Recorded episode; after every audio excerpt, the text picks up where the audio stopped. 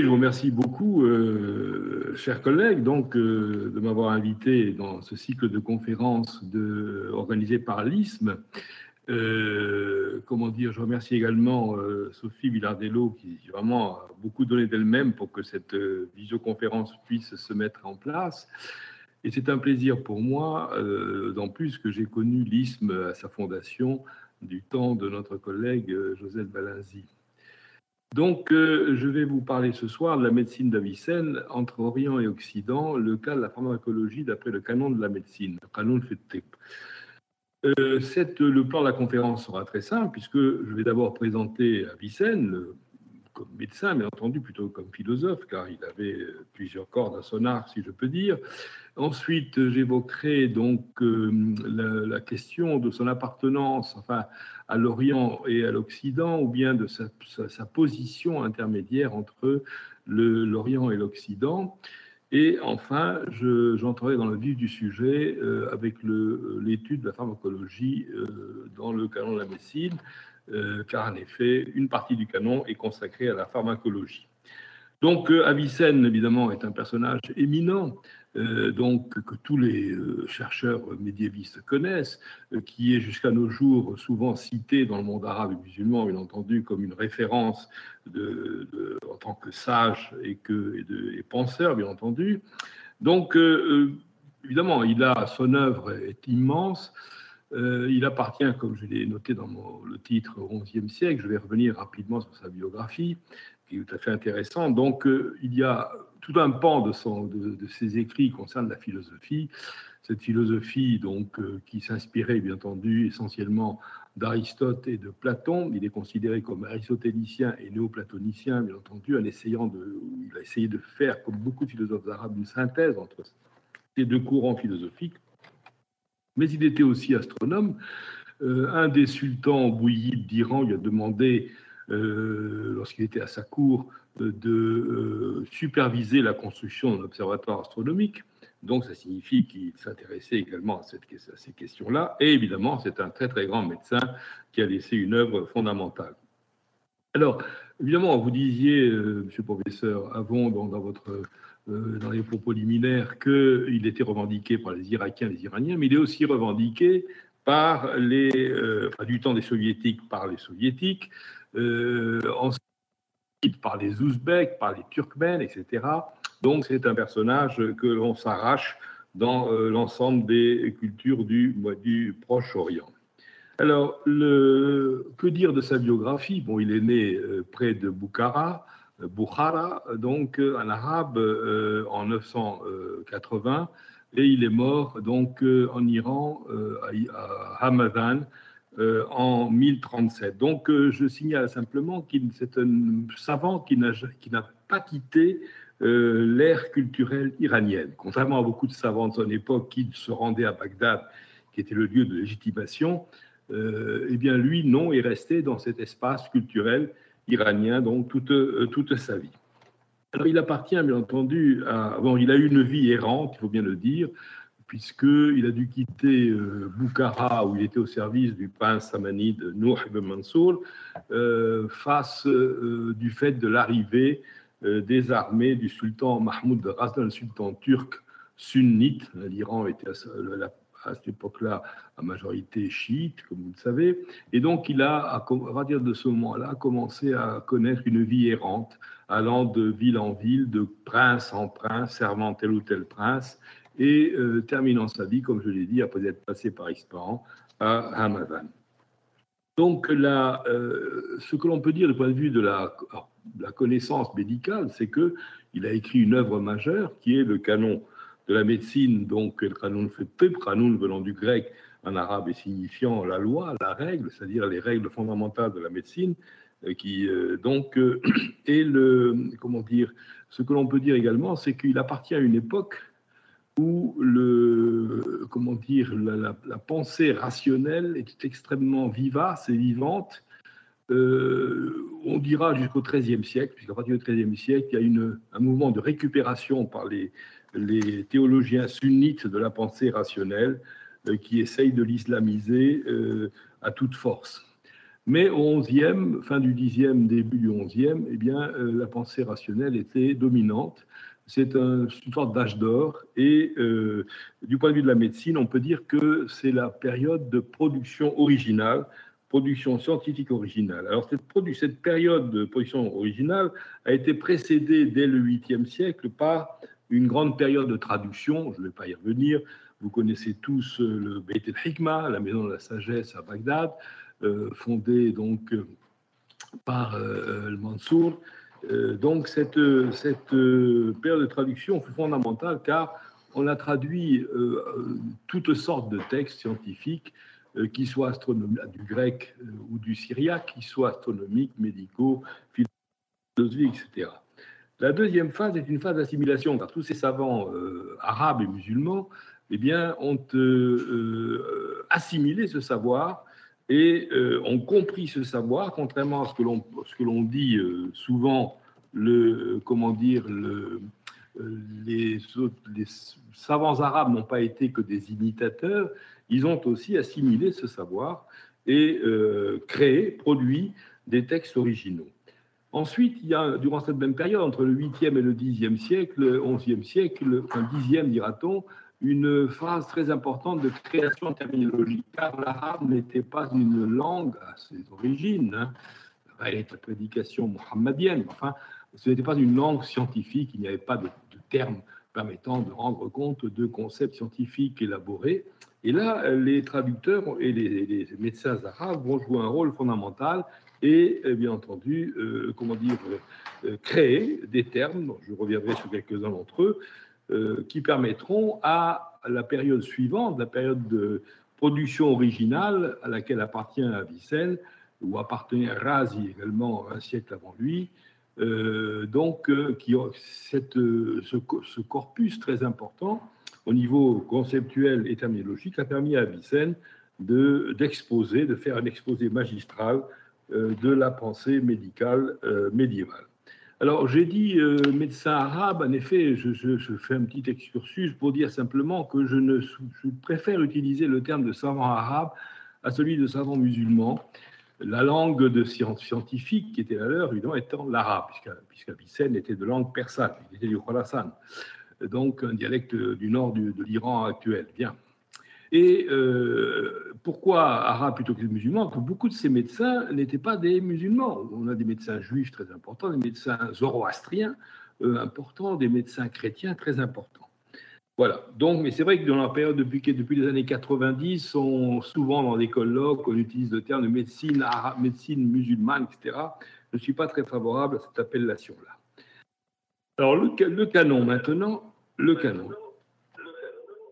Je vais assez vite. Euh, oh là, il y a un écho, mais c'est pas grave. Je pense que ça devrait, vous m'entendez correctement. Alors, le canon de la médecine euh, contient, comprend cinq livres. Le premier livre euh, concerne la théorie médicale générale. Donc, c'est là qu'il expose la théorie des humeurs, la théorie des éléments, etc.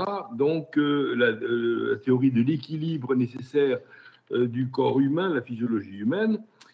Le deuxième livre, et justement le livre qui nous intéresse aujourd'hui, est euh, la pharmacologie. Donc euh, les simples, il aborde les simples, car en effet on distinguait les médicaments simples les médicaments composés. Là il s'agit des simples, el-mufradat en. Le troisième livre porte sur les maladies particulières, organe par organe ou membre par membre, donc, euh, euh, le, quatrième, la quatrième, le quatrième livre concerne les maladies générales, les pathologies générales, euh, par exemple les fièvres qui ne touchent pas un seul organe, mais l'ensemble du, du, corps humain. Et la dernière partie de ce quatrième livre concerne l'esthétique. On se demande pourquoi il a rajouté cette, cette partie sur l'esthétique et la dermatologie. Et enfin, le cinquième livre est le formulaire qui comprend évidemment un exposé sur les médicaments composés, c'est-à-dire les électuaires, les pommades, etc. Donc, en arabe, on dit akhanabazine, euh, un terme, c'est un terme qui vient du syriaque. Alors, donc, les éléments pharmacologiques qui m'intéressent ce soir euh, se trouvent essentiellement dans les livres 2 et 5. Mais le livre 5, je laisserai de côté car il s'agit de médicaments composés. Alors que ce qui m'intéresse ce soir, ce sont les médicaments simples. Alors, Avicenne, outre le canon de la médecine, qui dans l'édition du Caire de 1877 euh, ne fait pas moins de 1530 pages, c'est un volume, c'est un ouvrage considérable, eh bien, en dehors du canon, il a écrit donc huit ouvrages, euh, huit opuscules également concernant euh, la pharmacologie. Le premier s'intitule Traité des médicaments cordiaux. Le second, Traité sur l'endive, l'endaba. Ensuite, traité sur l'oxymel. Le quatrième est aliments et médicaments. Ensuite, dosage des potions des médicaments simples. Le, le, le texte suivant est un ouvrage, disons, euh, en, en vers qui s'intitule Poème sur les. Pardon, euh, le poème de la médecine, donc il est traduit en français, d'abord en latin au Moyen Âge et en français ensuite euh, à l'époque moderne, qui comprend 1326 vers. Il ne s'agit pas uniquement de la pharmacologie, ce poème de la médecine eh bien, résume euh, l'ensemble du savoir médical à l'usage des étudiants, car les étudiants apprenaient ce texte par cœur, comme ils le faisaient pour la grammaire ou d'autres sciences. À l'époque, les, euh, comment dire, les méthodes mémotechniques reposaient sur l'acquisition de poèmes. Nous avons ensuite un poème sur les remèdes éprouvés et enfin euh, un, texte sur euh, la préservation des erreurs euh, de traitement.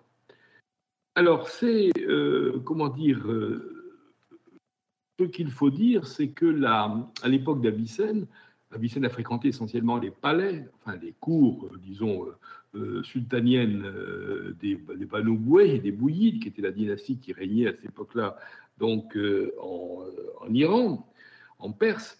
Et euh, la médecine à cette époque-là comprenait, enfin, appartenait à trois types, à trois catégories. Soit la médecine savante, qui est celle à laquelle la médecine appartient, une médecine fondée sur des concepts et des préceptes philosophiques. Le deuxième, deuxième type, c'est la médecine populaire, dans laquelle il y a des éléments relevant de la magie, des amulettes, etc. Et la troisième, le troisième courant, c'est ce qu'on appelle la médecine prophétique, Nabawi, qui est de nos jours encore extrêmement euh, vivace dans les pays musulmans, et qui a commencé à se développer à partir du Xe siècle, fin du Xe siècle. Avicenne, bien entendu, appartient à la première euh, catégorie, donc les, euh, et il revendique cette appartenance donc haut et fort. Alors le, comment dire, cette, sa pensée est fondée sur la rationalité, c'est-à-dire que souvent dans son canon et dans, le livre 2 sur la pharmacologie, quand il doute euh, de euh, l'efficacité d'un remède parce qu'il lui semble être un, remède, disons, de, à part de la tradition populaire, il émet des doutes, il dit on prétend que, on dit que, euh, je ne suis pas favorable à cela, etc. etc. Donc il est très réticent vis-à-vis -vis de la médecine dite populaire et ce n'est pas le seul.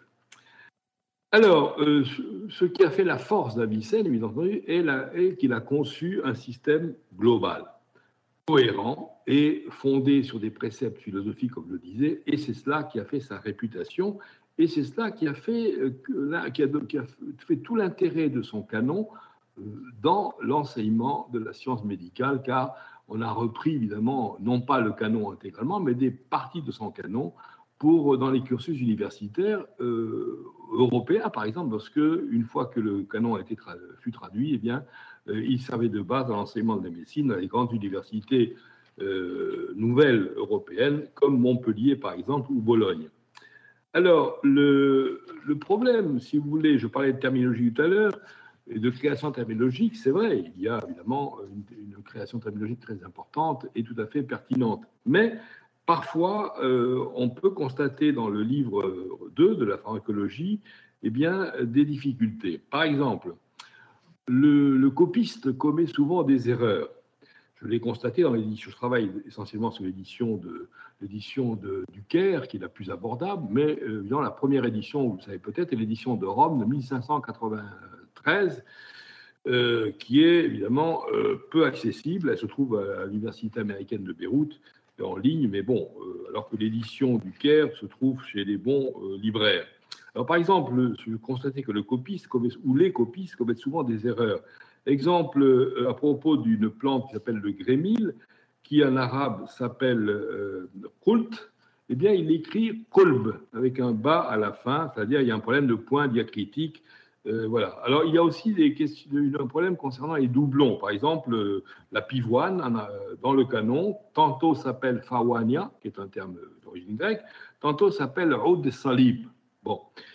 Euh, la méningite, par exemple, eh bien, nous avons le terme grec, inspiré du grec, qui est phranitis, qui veut dire frénésie, sauf que le copiste écrit systématiquement aranitis avec le kaf au lieu du fa, et un autre terme apparaît souvent, qui est un terme d'origine persane, qui est sirsam. Euh, comment dire? Donc, évidemment, ces questions, de, terminologie sont souvent gênantes pour le lecteur. Alors, je voudrais signaler concernant la pharmacologie, donc, euh, avant de passer à la partie euh, relative à l'Orient et à l'Occident, une thèse qui a été soutenue récemment à Lausanne, l'Université de Lausanne, en septembre 2020. Euh, J'étais co-directeur de cette thèse et membre du jury. L'impétrante s'appelle Sylvie Ayari et sa thèse, qui est de grande qualité, je ne sais pas si elle est en ligne, mais elle sera publiée assez prochainement, s'intitule La pensée pharmacologique dans le canon d'Avicenne et évidemment, euh, euh, elle, étudie à fond euh, ce livre 2. Donc, je vous invite à lire, si tant est que la thèse soit disponible en ligne, à lire le texte. Alors, le deuxième point que je voulais aborder concerne l'Orient et l'Occident. Pourquoi ai-je noté dans mon titre entre Orient et Occident alors Avicenne euh, est revendiqué, enfin revendiqué, oui, euh, a influencé la pensée occidentale médiévale, comme je vais vous le dire très, très rapidement. Alors Avicenne a emprunté aux deux traditions médicales, grecques d'une part et orientales d'autre part. Et quand je dis orientale, cela concerne la Perse, l'Inde et la Chine essentiellement, et euh, tout particulièrement en domaine de la pharmacologie. Évidemment, le cadre théorique reste grec la théorie des humeurs, euh, les éléments, euh, l'acrasie et la dyscrasie, l'équilibre. Donc les grands systèmes physiologiques sont également inspirés de la pensée grecque. Système digestif, système urinaire, système respiratoire, etc. Et quand je dis grec, c'est essentiellement Galien et Hippocrate. Mais il faut se garder évidemment de tout européocentrisme euh, car comme certains auteurs euh, le font malheureusement, et ils, font d'Avicenne souvent un clone de, ou de Galien. Je ne suis pas d'accord cette approche-là, euh, car cette approche semble laisser entendre que Avicenne se serait contenté de transmettre, donc d'assimiler la pensée d'Hippocrate et de Galien, et de la retransmettre à l'Occident via, la traduction latine de Gérard de Crébonne, donc euh, à Tolède au XIIe siècle. Non, je pense que euh, certes, il y a dans le livre, euh, le deuxième livre du canon sur la pharmacologie, de nombreuses références à grecs, je vais en parler, mais il y a aussi de nombreuses références à des médecins arabes. Alors, par exemple, il cite abondamment Dioscoride, son Materia Medica, qui était la Bible des pharmacologistes qui a vécu au 1er siècle. Il cite Galien, qui est mort en 216. Il cite Paul d'Égine, mort en 640. Et Oribase euh, du IVe siècle, plus rarement. Alors Hippocrate, il ne le cite quasiment pas dans le livre 2 sur la pharmacologie. Par contre, il le cite dans la partie théorique, le premier livre, donc abondamment. Mais il se réfère aussi à des, euh, médecins arabes euh, comme Massa Jaway, euh, qu'il appelle le juif, el Yahudi, qui est du 7e siècle.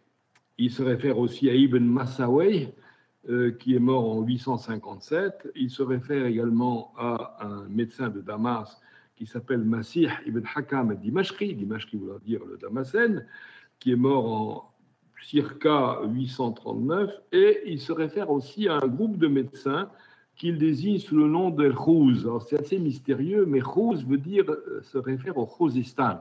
Khuzestan était la région qui se trouve au sud-ouest de l'Iran, enfin de la Perse médiévale, et c'est là que se trouvait l'école de médecine de Jundi Shapur, qui avait été créée par euh, Khosroes Anoshevan au 5e siècle. Et évidemment, quand il parle des médecins de, des, des ça veut dire qu'il se fait référence aux médecins de Jundi Shapur. Bien.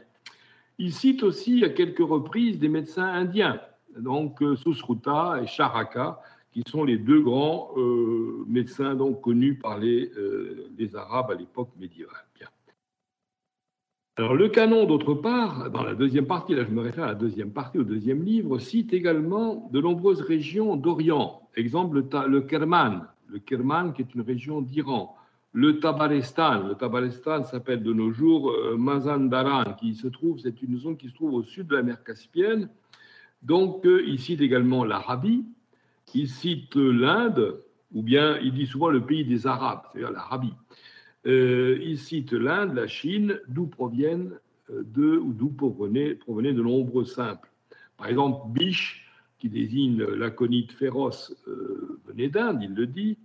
Et par exemple, la cannelle de Chine, il l'appelle Dal Sini. Dal en persan veut dire le bois, et Sini veut dire chinois, c'est le bois de Chine. Bien. il nous parle aussi du costus indien, Kost Hindi. Donc le mot hindi revient souvent. Alors, euh, ou bien souvent il parle de telle simple, telle plante qui pousse dans les pays, euh, dans les pays de l'Inde, ou bien aux confins de la Chine, dit-il souvent. Voyez voilà. Mais il évoque aussi de nombreux simples qui provenaient de Syrie. Il dit Bila des Cham, qui est l'appellation ancienne de la Syrie, et il nous cite aussi l'Égypte assez fréquemment. Donc pour moi, euh, si Avicenne a beaucoup s'est beaucoup inspiré de l'Occident, il n'en demeure pas moins un oriental, et par sa langue, et euh, par euh, sa pensée. Et d'ailleurs, au point de vue philosophique, son évolution a été la même, c'est-à-dire qu'au début, ses premiers écrits étaient néoplatoniciens essentiellement, et ensuite, à la fin de sa vie, vous savez qu'il a, y a eu un tournant décisif dans son, œuvre, et il s'est ouvert à une philosophie, une philosophie illuminative d'Ishlaq, qui était la philosophie de l'Orient, parce qu'en arabe, euh, renvoie à Shalq, comme vous savez, d'ailleurs, le, le, son traité sur Mantiq Mashiqiyin euh, peut se vocaliser de deux manières, soit Mashiqiyin, les orientaux, ou Mushriqiyin, les, illuminatistes, enfin, ou bien les, tenants de l'illumination. Et là, évidemment, c'est une manière de tourner le dos euh, au pays des, des, ténèbres, qui était l'Occident, donc la Grèce. Alors, une dernière chose concernant euh, cette question d'appartenance à l'Orient, un de nos collègues, euh, donc, euh, dans les années 80, a écrit une étude, Martin Levet, sur un, euh, philosophe et médecin, El Kindi, et un autre sur un pharmacologie qui s'appelait Samarkandi, et il a fait une statistique de l'origine des simples. Et dans ces traités-là, il a relevé que 31% des simples étaient d'origine mésopotamienne, avec les appellations, 23% grecs, donc moins que mésopotamiens, 13% indiens, 18% persans, 5% arabes et 3% égyptiens. Là, nous sommes au, tout début, hein. nous sommes au 8e, au 8e siècle. Bien. Alors, maintenant, euh, j'en viens à la pharmacologie dans le canon de la médecine. On en déjà parlé rapidement, mais là, je vais approfondir mon propos. Alors, euh, tout d'abord, je rappellerai que la pharmacologie arabe euh, remontait, n'a pas commencé à Avicenne, bien entendu, elle remontait au 8e siècle. Les apothicaires étaient désignés sous le nom de Saïdalani, qui vient, qui s'emploie encore de nos jours, qui vient du mot santal, d'un bois indien, ou on les appelait aussi attar, attarin, car ils étaient parfumeurs. Attar, jusqu'à nos jours, veut dire parfumeur. Bon, euh, ces vocables s'emploient encore donc dans le monde arabe contemporain. Alors, quelques noms simplement pour ne pas alourdir le, propos, de grands euh, pharmacologistes. Un des plus importants s'appelait Sabour ibn Sahl, il est mort en 869, et il est l'auteur d'un traité sur les médicaments composés qui s'appelle Akrabazin el-Kabir, le grand antidotaire. Nous avons aussi Johanna euh, ibn Salafioun, donc euh, Sérapion en latin, qui a écrit un Kunnash, donc Pandecte, sur la matière médicale, donc médiévale.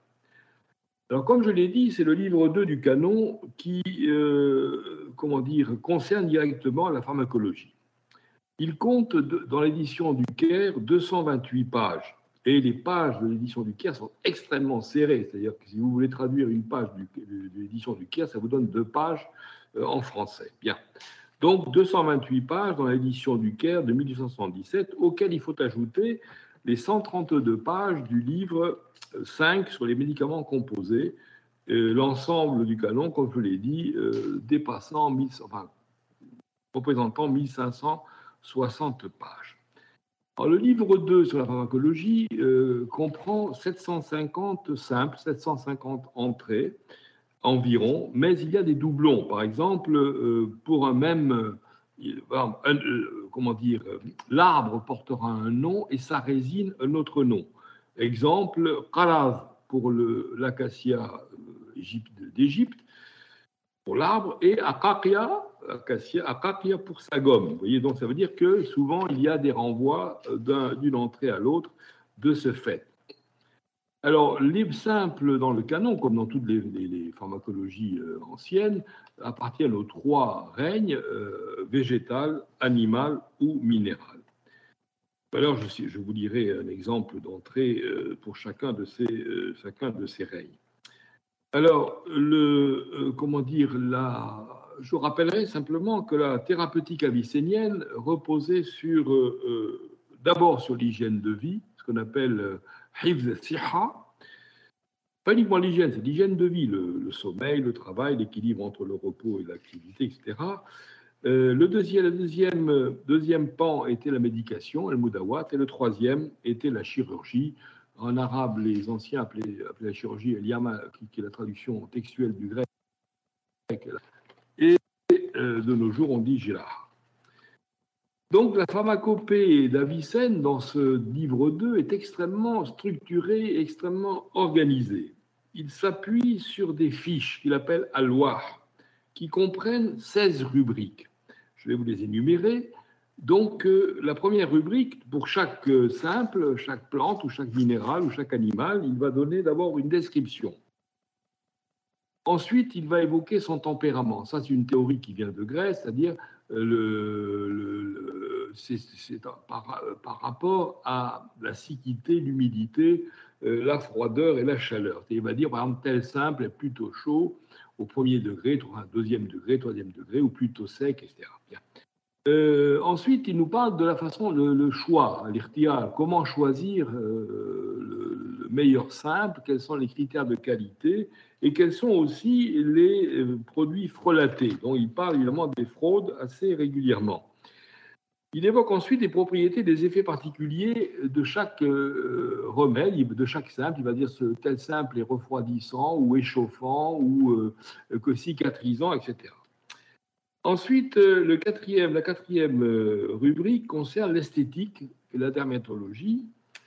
Ensuite, les tumeurs et les pustules, les plaies et les ulcères, là, les articulations, les maladies de la tête, exemple la teigne qui concerne l'ensemble de la tête ou une partie de la tête, les oreilles, les yeux, la bouche, etc., ou la gorge, les pathologies de l'œil, les pathologies du système respiratoire, le traitement des maladies du système digestif, c'est-à-dire quels sont les remèdes qui, les, simples qui peuvent euh, apporter euh, des bienfaits aux malades sur ce point-là, euh, les organes excréteurs, c'est-à-dire concernant le système urinaire, le système, les selles ou le, les organes reproducteurs, les fièvres et enfin les propriétés des simples contre les poisons et les venins. Et là, il cite souvent d'ailleurs la rage.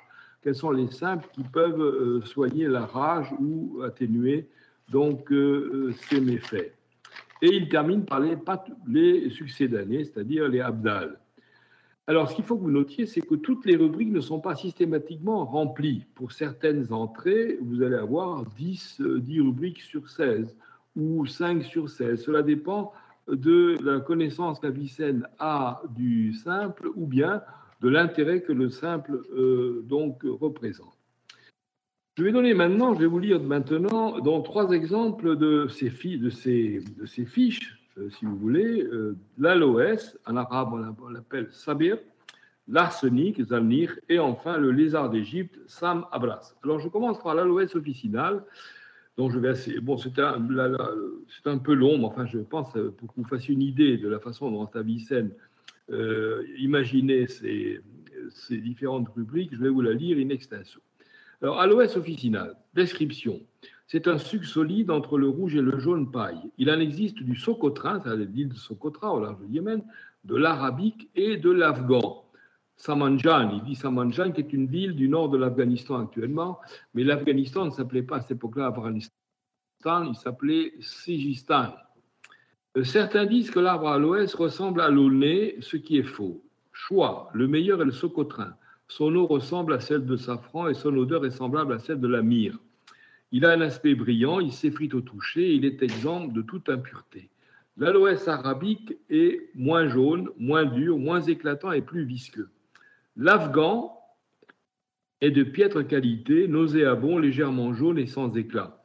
Avec le temps, l'aloès devient noir. Tempérament, chaud et sec au second degré. On prétend qu'il serait chaud et sec au troisième, ce qui est absurde. Selon on remarque, euh, nous, trouvons souvent donc, chez Avicenne. Donc, il critique certaines options. En particularité, il a une potentialité astringente, asséchante pour le corps et somnifère. L'aloès indien a de nombreuses qualités, c'est afghan. Il est asséchant, peu irritant et légèrement astringent. Il est si doux qu'il n'irrite pas les plaies malignes. Esthétique, on l'emploie avec du miel pour les échymoses, il soigne les furoncles ulcéreux et avec du vin, il prévient la chute des cheveux. Tumeurs et pustules, ce simple soigne les tumeurs du siège et des parties génitales et également les muscles qui se situent de chaque côté de la langue. Et si on prend l'aloès avec du, dire, si on prend l'aloès avec du vin ou du miel. Plaies et ulcères, ce remède est parfait pour soigner les plaies qui cicatrisent mal, et notamment celles du fondement, des parties génitales, du nez et de la bouche, et aussi les fistules. Articulation, l'aloès est bénéfique contre l'arthrose. Organe de la tête, ce, simple évacue les résidus biliaires qui encombrent la tête et si on l'applique sur le front et les tempes avec de l'huile de rose, il guérit les maux de tête. Il est excellent contre les ulcérations du nez et de la bouche et il fait partie dans la médecine ancienne des médicaments utiles pour les lésions de l'oreille et les tuméfactions des muscles de la langue en onction avec du vin et du miel. Vous voyez, le vin et le miel reviennent très régulièrement. Hein. L'aloès purge la bile noire est bénéfique pour la mélancolie. L'aloès persan affine l'intelligence et la sensibilité.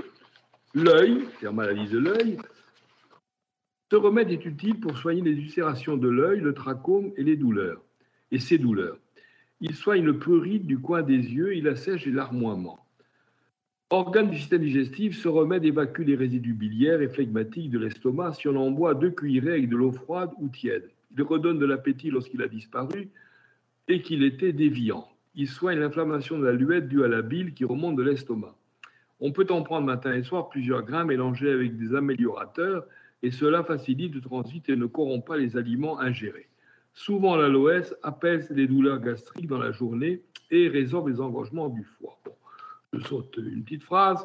Organes excréteurs, deux drachmes et demi d'aloès avec de l'eau chaude purge et trois, drachmes, trois drachmes nettoient le tube digestif complètement. Une dose moyenne de 2 drachmes avec de l'eau de miel évacue le flegme et la bile jaune. Si on adjoint de l'aloès en laxatif, cela supprime sa nocivité. Il devient alors le laxatif le plus adapté pour l'estomac. L'aloès lavé a une action purgative moindre, mais il convient mieux à l'estomac. Si on le mélange à du miel, cela réduit son action au point qu'il ne purge plus par attraction, mais par expulsion. L'effet de l'aloès pur ne pénètre pas jusqu'à l'estomac, mais concerne le foie. La, notion la potion d'aloès arabique rend triste, provoque des coliques et purge l'organisme. Son action se limite aux parois de l'estomac et dure un jour ou deux. Prendre la, la potion d'aloès de quelque variété que ce soit par des journées froides est dangereux car cela peut évacuer du sang. On peut l'appliquer avec du vin doux sur les hémorroïdes externes et les fissures anales et il stoppe leur saignement. En cataplasme avec du vin et du miel, il soigne aussi des tumeurs du siège et du pénis. Poison, si on en prend par voie orale, les jours de grand froid, il est à craindre que l'on rejette du sang par le bas. Voilà, donc c'est un peu long. Je voulais vous lire, je voulais vous lire également le, comment dire, euh, le passage sur l'arsenic. Bon, peut-être que ça va être un peu long, parce que je vois que l'heure tourne, mais ça vous donne une idée, si vous voulez, la façon dont sont organisées les différentes fiches. Alors, je vais maintenant vous donner, euh, exposer quelques propriétés thérapeutiques des simples. puisque, ayant lu l'intégralité de ce livre 2, évidemment, il, en est ressorti de nombreuses propriétés. Alors, par exemple, mais ça, ce n'est pas, euh, comment dire, euh, ce n'est pas une, évocation totale de l'ensemble de ces propriétés. Par exemple, vous avez des médicaments réfrigérants asséchant, corrosif, détersif, laxatif, fortifiant, diurétique. Alors, diurétique chez Avicenne, c'est particulier car ce n'est pas uniquement l'urine comme de nos jours. Euh, moudir, en arabe on dit moudir le baoul, mais c'est aussi un médicament qui, qui déclenche les, règles, qui en ménagogue, si vous voulez. Béchique, euh, donc pour la poitrine, désobstruant, cordial, suppuratif, stupéfiant, cicatrisant, tonique, euh, toxique, lithotriptyque, ça qui dissout les calculs, etc. Donc là, c'est quelques exemples, mais il y en a évidemment des tas. La liste serait trop longue et je ne veux pas vous la lire, bien entendu, euh, ce soir. Alors, concernant les plantes, Avicenne cite les parties suivantes. Donc, les racines. Le problème en arabe, c'est qu'il euh, y a une ambiguïté parce que le mot asl, qui veut dire la racine, peut désigner aussi le rhizome. Donc, on ne sait jamais quand il dit asl si c'est un rhizome ou une racine. Non, il faut vérifier dans les dictionnaires botaniques euh, ce qu'il en est. Alors, donc, euh, racine, rhizome, tige, fleurs, feuilles, sommité, graines, baies, fruits, écorce, aubier, c'est la partie, l'écorce interne, si vous voulez, de l'arbre, latex, gomme, extrait de feuilles et de fruits. Donc, ce sont là quelques euh, des principales parties exploitables de la, de la plante. Alors, tout au long du livre 2 sur la pharmacologie, Avicenne mentionne de nombreux remèdes. Donc, euh, euh, évidemment, le formulaire sur les remèdes, c'est le livre 5, mais donc il les évoque malgré tout. Par exemple, il va nous parler de, il va dire quel simple est, très, est excellent en cataplasme pour telle ou telle maladie. Donc les remèdes sont les suivants, assez rapidement. Enfin, là, comment dire, ce n'est pas euh, exclusive d'autres appellations. Donc, je donne simplement cataplasme en plâtre, onguent, potion, gargarisme, bain de bouche, look. Look, ça veut dire la en arabe, c'est un médicament que l'on suce, dont le latin vient de l'arabe ici. Polir, pesser, euh, donc ce sont des, des remèdes qu'on introduit dans le vagin. Suppositoire, infusion, fumigation, lavement, remède à mâcher, bain de siège, goutte à instiller notamment dans l'oreille. Vous voyez que cela est extrêmement précis et donne des informations de premier ordre. Alors, un des problèmes majeurs est celui des poids et mesures utilisés dans le Qanoun, car leur valeur est variable et ne correspond pas aux valeurs actuelles. Exemple, il va vous parler du dirham, il va vous parler de la drachme, de l'once, au qiyya, de la livre, du kara, de l'obol, qui est évidemment un terme d'origine grecque, du grain, habba, etc. Le problème, c'est qu'on ne sait pas à quoi ça correspond exactement. Alors, à la fin du livre 5, justement, il a une page, une page très très brève, dans laquelle il donne les équivalents. Il va dire, par exemple, une once, ça fait 3 ou 4 dirhams. Mais il reste dans, euh, son, euh, dans, le contexte, qui est un contexte oriental. Alors, il existe des ouvrages, je vais en citer deux, euh, sur les poids et mesures arabes médiévaux. Le premier date du 19e siècle, d'Henri Sauvert. Il s'intitule Matériaux pour servir à l'histoire de la numismatique et de la métrologie musulmane. Euh, il a été réédité à Francfort par l'Institut d'histoire des sciences en 2001. Et l'autre est un traité en arabe de Mahmoud Fakhouri, qui était professeur à l'Université d'Alep, qui s'appelle euh, Mawsoua Wahdat al-Qiyas al-Arabi al-Islamiyya. Donc ça veut dire encyclopédie des unités de comment dire, de, calcul, enfin de poids, enfin de calcul, si vous voulez, arabe, unité de mesure plutôt, arabe et islamique, et et leurs équivalents euh, dans les mesures euh, contemporaines, Beyrouth 2002. Donc cela permet d'y voir un peu plus clair dans cette question de poids, de et mesures euh, arabes médiévaux. Alors, les pathologies évoquées dans le livre 2, euh, comment dire, sont essentiellement, bon, je, je, ne les ai pas toutes citées, mais pour que vous ayez une idée de la, euh, des pathologies courantes à cette époque-là, au XIe siècle. Alors, en dermatologie, il cite souvent la gale, le prurite, l'impétigo, la lèpre. Évidemment, la lèpre, il ne connaissait pas l'origine de la lèpre, et donc pour lui, c'est une maladie de la peau. Donc, pour atténuer les stigmates de la lèpre, il donne, il préconise l'utilisation de tel ou tel simple. La dartre, l'acné, les taches de rousseur. Les taches de rousseur, il faut que vous sachiez que euh, dans le monde arabe, jusqu'à l'époque euh, récente, étaient considérées comme un défaut. Donc, il existait des produits, des détersifs pour enlever les taches de rousseur. Euh, au hammam, par exemple. Et il cite également les furoncles, et encore d'autres affections sur lesquelles je ne m'arrêterai pas aujourd'hui. L'ophtalmologie. L'ophtalmologie, donc, il nous cite euh, le leucome, l'étai, le trachome, la cataracte, euh, la, trichiasis, qui est évidemment une maladie qui, qui, est due au fait que les cils se retournent vers l'intérieur. Et, comment dire, il faut quand même que vous sachiez, concernant les inflammations hautes, que les médecins médiévaux ne connaissaient pas les microbes ni les virus, plus que d'autres. Bon, le, par exemple, la circulation sanguine euh, n'a été découverte qu'au XVIe siècle par William Harvey, un médecin anglais. Donc, à cette époque-là, on ne connaissait pas ces grands systèmes, mais ça ne veut pas dire que la médecine était aberrante. Malgré tout, comme de nos jours, les médecins traditionnels euh, réussissent à soigner de nombreuses maladies, notamment les maladies dermatologiques, euh, donc sur lesquels la médecine chimique est peu pertinente. Alors donc le système urinaire digestif et digestif, par exemple, il évoque les calculs rénaux et vésicaux, les hémorroïdes, les coliques, les diarrhées, les constipations, les hémorragies rectales et vaginales, le prolapsus, les prolapsus donc du l'utérus par exemple et du rectum, l'hystérie. L'hystérie était considérée comme une maladie gynécologique on pensait que c'était euh, un étouffement de l'utérus qui provoquait cela chez la femme. Euh, la rétention d'urine est aussi mentionnée, etc. Pour la gorge et la tête, donc, il évoque des angines, les inflammations de l'oreille, dont les otites, des bourdonnements. Alors, on ne sait pas si on peut évidemment euh, transposer ceci aux acouphènes actuels, mais enfin, il parle de bourdonnements. les aftes, les caries, les rages de dents, l'inflammation des amygdales, euh, l'épilepsie et la euh, l'hémiplégie, donc il évoque souvent.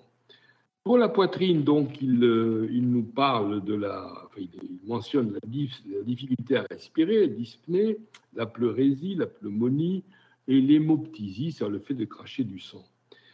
Euh, concernant les poisons, donc, euh, euh, il évoque des, champignons vénéneux à l'entrée champignons. Il évoque cela, bien entendu, en disant qu'il y a des champignons comestibles et d'autres qui ne le sont pas. il évoque évidemment les vipères, les scorpions et les tarentules comme animaux donc porteurs de venin. Et il consacre aussi, souvent, il fait des remarques concernant l'extraction des épines et des pointes de flèches qui se sont figées dans le, dans le corps. Donc je pourrais dire que, euh, pour conclure cette partie, que la pharmacologie d'Avicenne n'est pas que la connaissance des simples, c'est aussi euh, la connaissance de leur origine, de leur dosage, de leur utilisation, et c'est aussi l'organisation, la nécessaire organisation de ce savoir. Il emploie l'ordre alphabétique pour les différentes entrées, non pas l'ordre alphabétique moderne, mais ce qu'on appelle l'abjadi, donc euh, qui était l'ordre alphabétique ancien. Donc, euh, euh, je voudrais dire un mot maintenant, pour ne pas euh, être trop, trop long, sur l'actualité d'Avicenne, car cela peut intéresser certains d'entre vous. Alors, la pensée avicénienne, évidemment, est surtout présente dans le subcontinent indien et au Pakistan. Euh, en Perse, en, moins, Iran, du moins de mesure. Dans ces régions-là, on appelle Avicenne par une appellation caritative qui est le Cheikh Abou Ali. Dans le monde arabe euh, et musulman, quand on, disons, on apprécie un homme, eh bien, on l'appelle par le nom de son premier enfant, Mal, et euh, quand on, on peut vous appeler évidemment Gérard ou Pierre, mais si on vous appelle Abou, je sais pas, Abou Georges, le père de Georges, cela marque cela signifie qu'il y a une, forme d'amitié qui s'est mise en place. Donc, il s'appelle soit Abou Ali, Cheikh Abou Ali, soit Cheikh Raïs, c'est-à-dire le, on traduit ça par le prince des médecins. Euh, Raïs, ça signifie qu'il est à la tête. Hein, c'est le, euh, comment dire, c'est le, le, le, primus inter pares, si vous voulez. Alors, dans le subcontinent indien, comment appelle-t-on cette médecine issue du monde arabe? On l'appelle Tib et Unani, c'est-à-dire médecine gréco-arabe. Et cette médecine gréco-arabe, bien entendu, euh, joue, euh, comment dire, est parallèle, se situe de façon parallèle à la médecine qu'on appelle ayurvédique, qui est purement indienne. Alors, au Pakistan et en Inde, depuis les années 70, existe une fondation qui s'appelle Hamdal Foundation, qui est basée à New Delhi, à Karachi, et qui a pour euh, objectif de euh, développer cette médecine inspirée du canon de la médecine, euh, du canon d'Avicenne, et la développer et faire en sorte que les gens y adhèrent. Par exemple, en 2004, on sait que 18 écoles de médecine Unani existaient en Inde, soit en gros 700 étudiants par an. Et à côté de l'enseignement de la médecine arabo-gréco-arabe, eh bien, largement inspiré d'Avicenne, eh bien, euh, ces, euh, ces, écoles étaient liées à des fabriques où on produisait des médicaments traditionnels. Donc, c'était des filiales de Hamdal Foundation. Mais il y avait des entreprises privées, par exemple, il y a encore, hein, euh, dont les noms sont d'inspiration arabe. Par exemple, Tayebi Dawa, Dawa Unani. Dawa veut dire médicament, Khana, c'est la, fabrique, la maison. Shifa Unani, Ayurvédique euh, Dawakhana, and Trading Co. Là aussi, Shifa veut dire euh, cure, traitement. Certains médicaments sont euh, attribués à Avicenne, par exemple Dawa al-Misk, c'est-à-dire le, remède à base de musc, et certains médecins ont même créé sur le web des sites où il, évidemment, recommande l'utilisation des médicaments euh, traditionnels euh, inspirés du canon. Exemple, le docteur Aslam Jawad de New Delhi. Et sur son site, on peut trouver des remèdes, euh, enfin, les élaborer soi-même, inspirés du canon.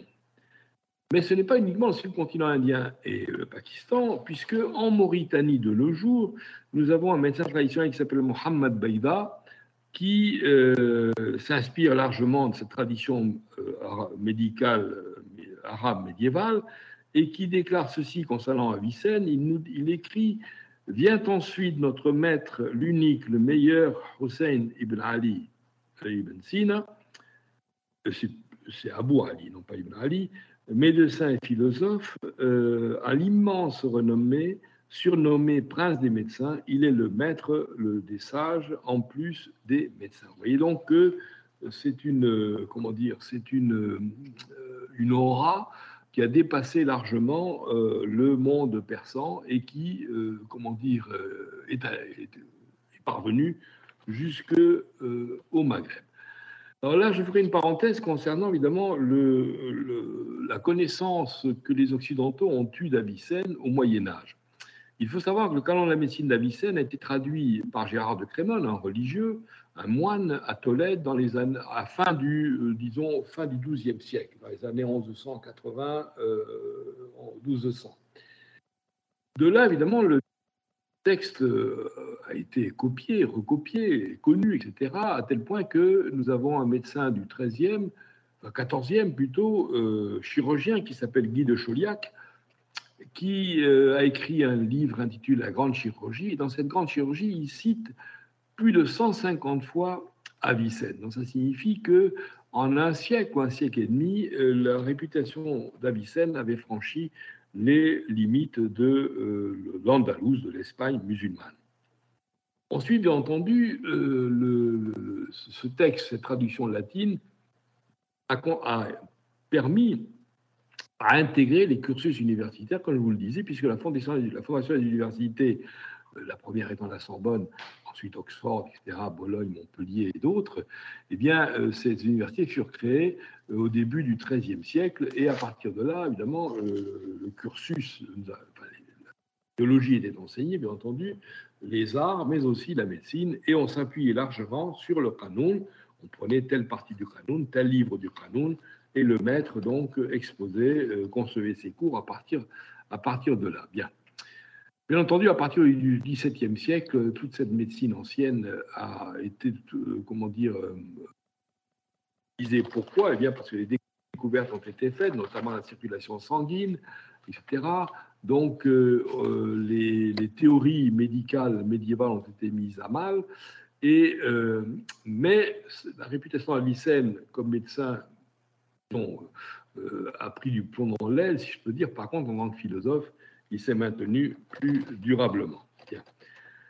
Alors, le, comment dire, euh, vers l'Orient, la médecine, le canon a, été évidemment euh, diffusé par ses élèves, par les élèves d'Avicenne, car il a vécu toute sa, toute sa vie entouré de l'aréopage de, de, jeunes et moins jeunes disciples qui ont transmis son savoir. Et le, grand moment a été le commentaire fait au XIIIe siècle à Damas par Ibn Nafis, donc son commentaire sur le canon.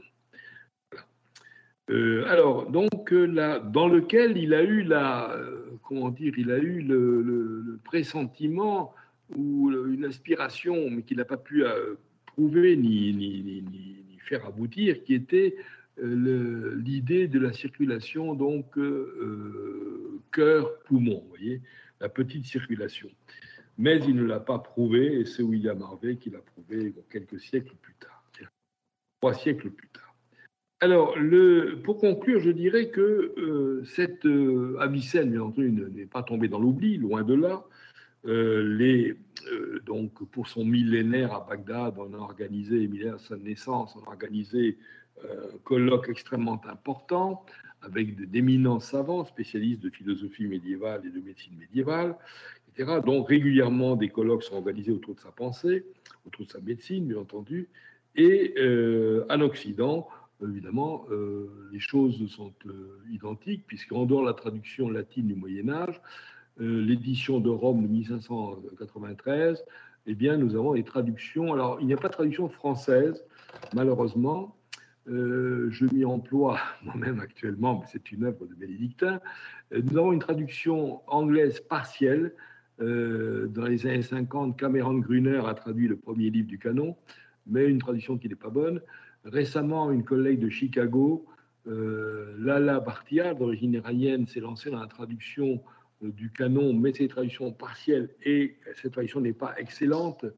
Donc, sa connaissance de l'arabe n'est pas suffisante. Elle a été critiquée par des collègues de Chicago à ce sujet-là. Alors, je ne sais pas si ce sont des, conflits internes ou si c'est la réalité, mais enfin bon. Mais c'est vrai que sa traduction laisse à désirer. Et il y a une traduction ourdou et euh, au Pakistan, enfin en Inde plutôt, une tentative de traduction en anglais a été reprise, euh, relancée, mais elle n'a pas encore abouti. Il est évident que sans traduction complète du canon, on a du mal à se faire une idée de euh, la, structuration de sa pensée et de, des fondements rationnels qui, qui étaient les siens. Alors, donc, je pense que le, si on doit dire un mot sur du canon, ce qui a fait sa fortune, ça a été justement le fait que a présenté un, comment dire, un exposé monumental extrêmement cohérent du, du, savoir médical, dans lequel, évidemment, il y a des apports personnels. Ça, c'est une chose que j'ai prouvé, j'ai tenté de prouver dans plusieurs articles. Par exemple, Avicenne, on le considère comme étant un théoricien pur. Or, non.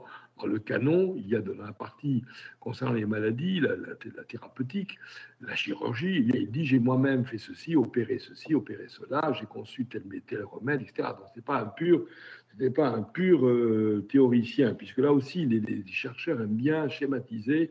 Ils vous disent Oui, Avicenne, c'est un théoricien. Razi, Razès, c'était un clinicien, un praticien. Non, ce n'est pas aussi simple que ça, bien entendu. Alors, donc, euh, euh, en conclusion, je dirais également que son, système médical est fondé sur la philosophie, bien entendu, et ceci dans, le, désir et la volonté de se distinguer du courant traditionnel qui existait déjà euh, à, son, à son époque.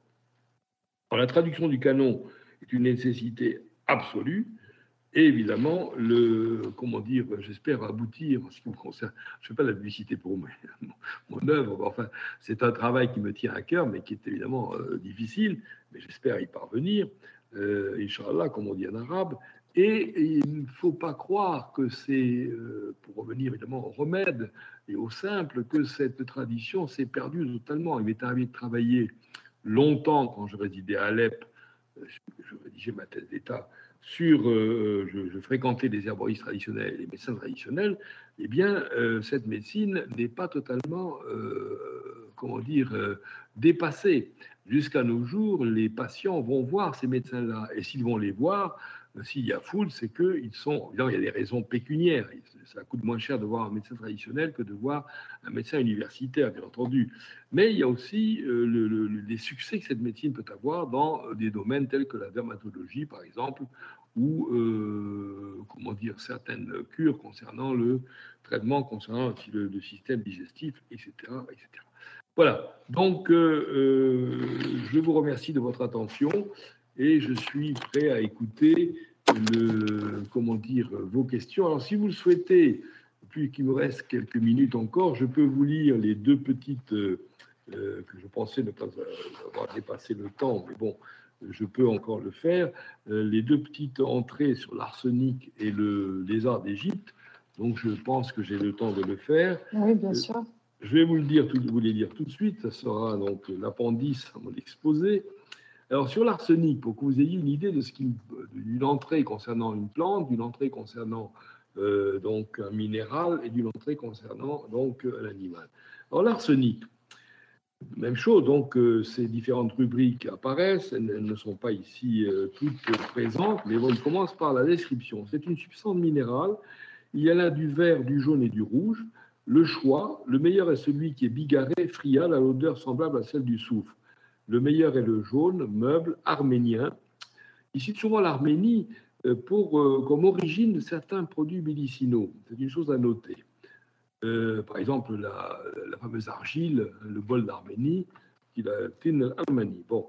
le meuble arménien doré au finistrate à la couleur jaune uniforme. Tempérament, chaud au troisième degré, sec au second.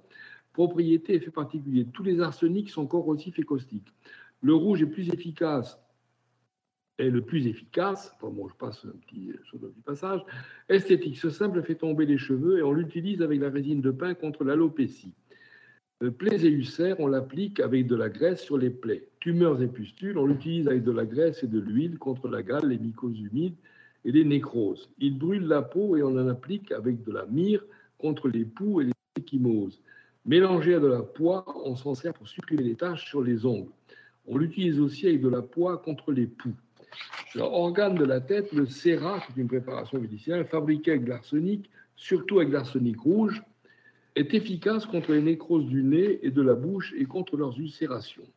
Organe du système respiratoire, mélangé à de l'eau de miel et à de l'éléomel, on en fait boire au sujet qui expectore du pus. On en fait des fumigations avec de la résine de pin contre la toux chronique et la piorée pulmonaire. Piorée, c'est-à-dire l'expectoration de pus. Peut-être aussi un ingrédient de la pilule contre l'asthme. Organes excréteurs, on en confectionne un onguent avec l'huile de rose pour soigner les pustules et les hémorroïdes du fond de Et la dernière, euh, le, lézard d'Égypte, c'est très court, c'est quatre lignes.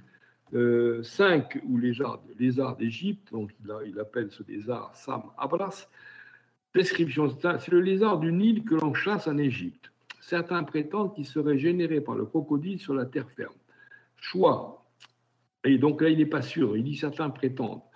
Euh, la meilleure partie en lui est la région lombaire. Organes excréteurs, il provoque une telle érection qu'on ne peut l'apaiser qu'en humant un bouillon de laitue et de lentilles. Voilà donc pour euh, les trois exemples que je souhaitais euh, vous exposer. Et je vous remercie de votre attention. Merci.